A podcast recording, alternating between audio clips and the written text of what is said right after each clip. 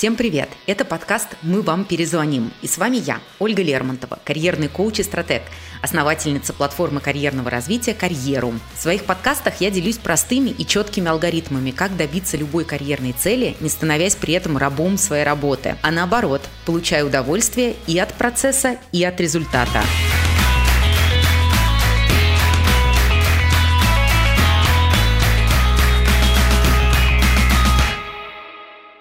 Нетворкинг часто ассоциируется с блатом, но между ними есть одно принципиальное отличие. По блату берут даже без необходимых компетенций, а через нетворкинг находят реально нужных и полезных для компании людей. Так что сегодня поговорим, как освоить этот карьерный инструмент, чтобы искать и находить классную работу.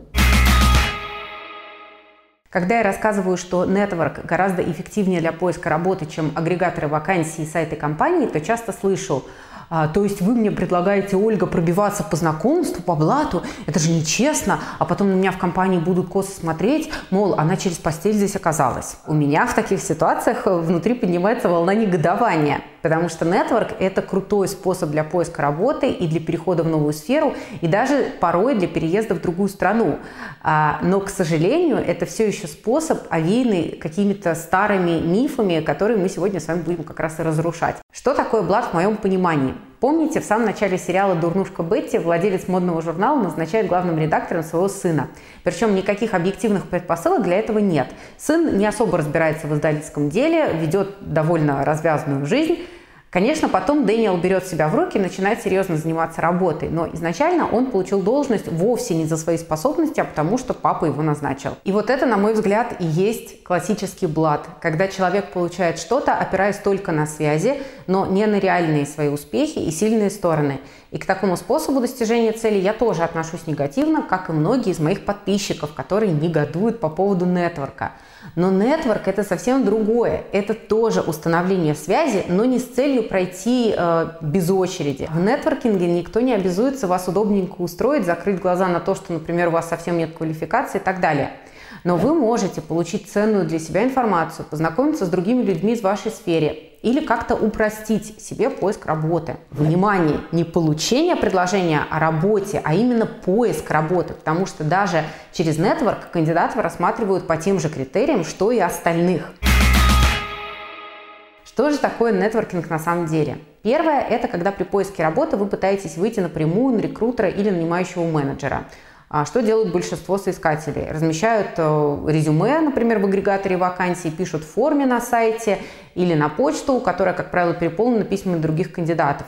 И когда в таких условиях вы ищете контакты рекрутера и пишете ему, вы не по блату пробираетесь на интервью, а просто используете эффективный способ подачи заявки, в то время как другие соискатели пишут на деревню дедушки, а потом удивляются, почему им никто не отвечает. Второе, нетворкинг – это когда вы знакомитесь с людьми, которые достигли вашей цели, устроились на работу в компании мечты, переехали в ту же страну, где вы давно хотите жить, сменили сферу на ту, которая вас привлекает. Это как кружок по интересам с приятным побочным эффектом в виде информации. Вы строите общение вокруг интересной вам темы, а человек делится с вами своим опытом переезда, смены сферы или работы в определенной компании. Вам это поможет узнать, какие шаги еще осталось сделать до вашей цели и зарядиться мотивацией. А человеку с большой вероятностью будет э, приятно почувствовать себя в роли наставника. Недавно мы в клубе создали как раз менторскую систему, в которой участники клуба ищут себе менторов на интересную тему прямо внутри нашего сообщества. И знаете, кто больше всего был этому рад? те клубовцы, которым мы предложили стать менторами. Многим людям действительно нравится передавать опыт и знания, поэтому такой нетворкинг можно даже назвать взаимовыгодным. Третье. А, нетворк – это когда вы знакомитесь с людьми, с которыми у вас на данный момент общие цели и ориентиры. А, согласитесь, что часто занятия спортом в коллективе или с другом гораздо более эффективны, чем в одиночку. А, вы чувствуете поддержку, и как-то уже не очень хочется бросать заниматься, когда вы не один.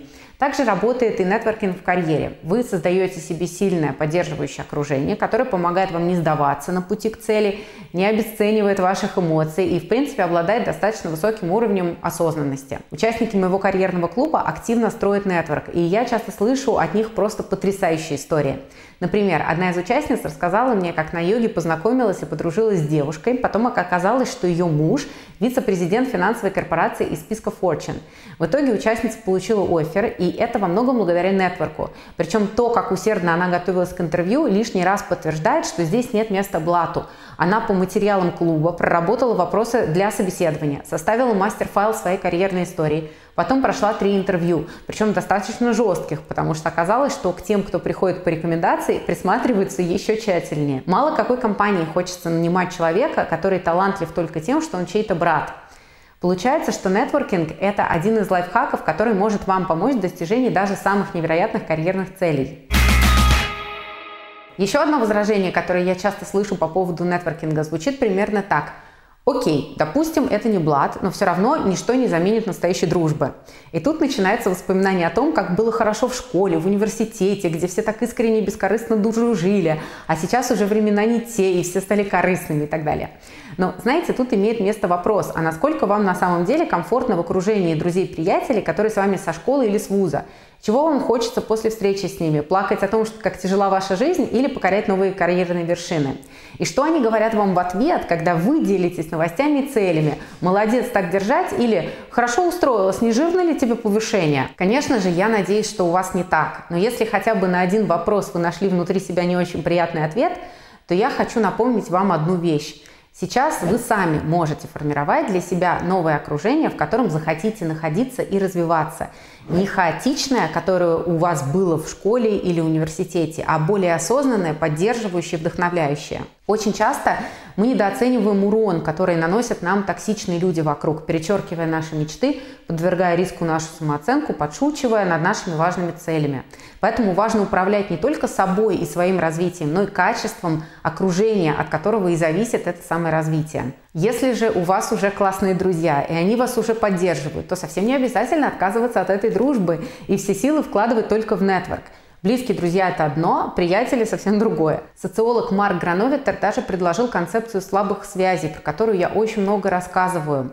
По этой концепции самыми полезными оказываются как раз знакомые, с которыми нас не так много связывает.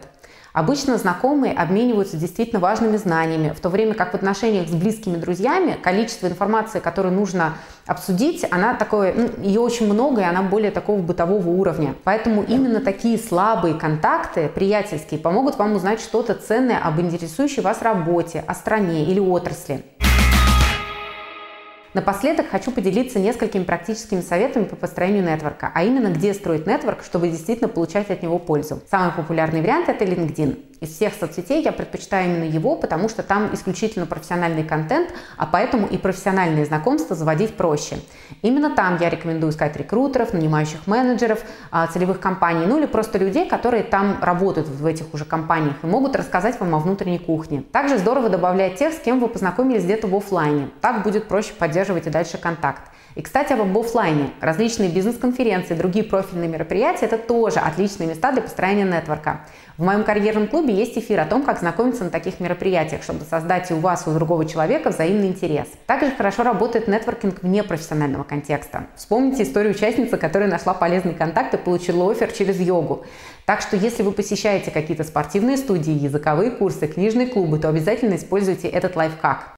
Вы слушали карьерный подкаст «Мы вам перезвоним» и теперь точно знаете, что нетворк – это то, что вам нужно. Подписывайтесь на канал и до новых встреч!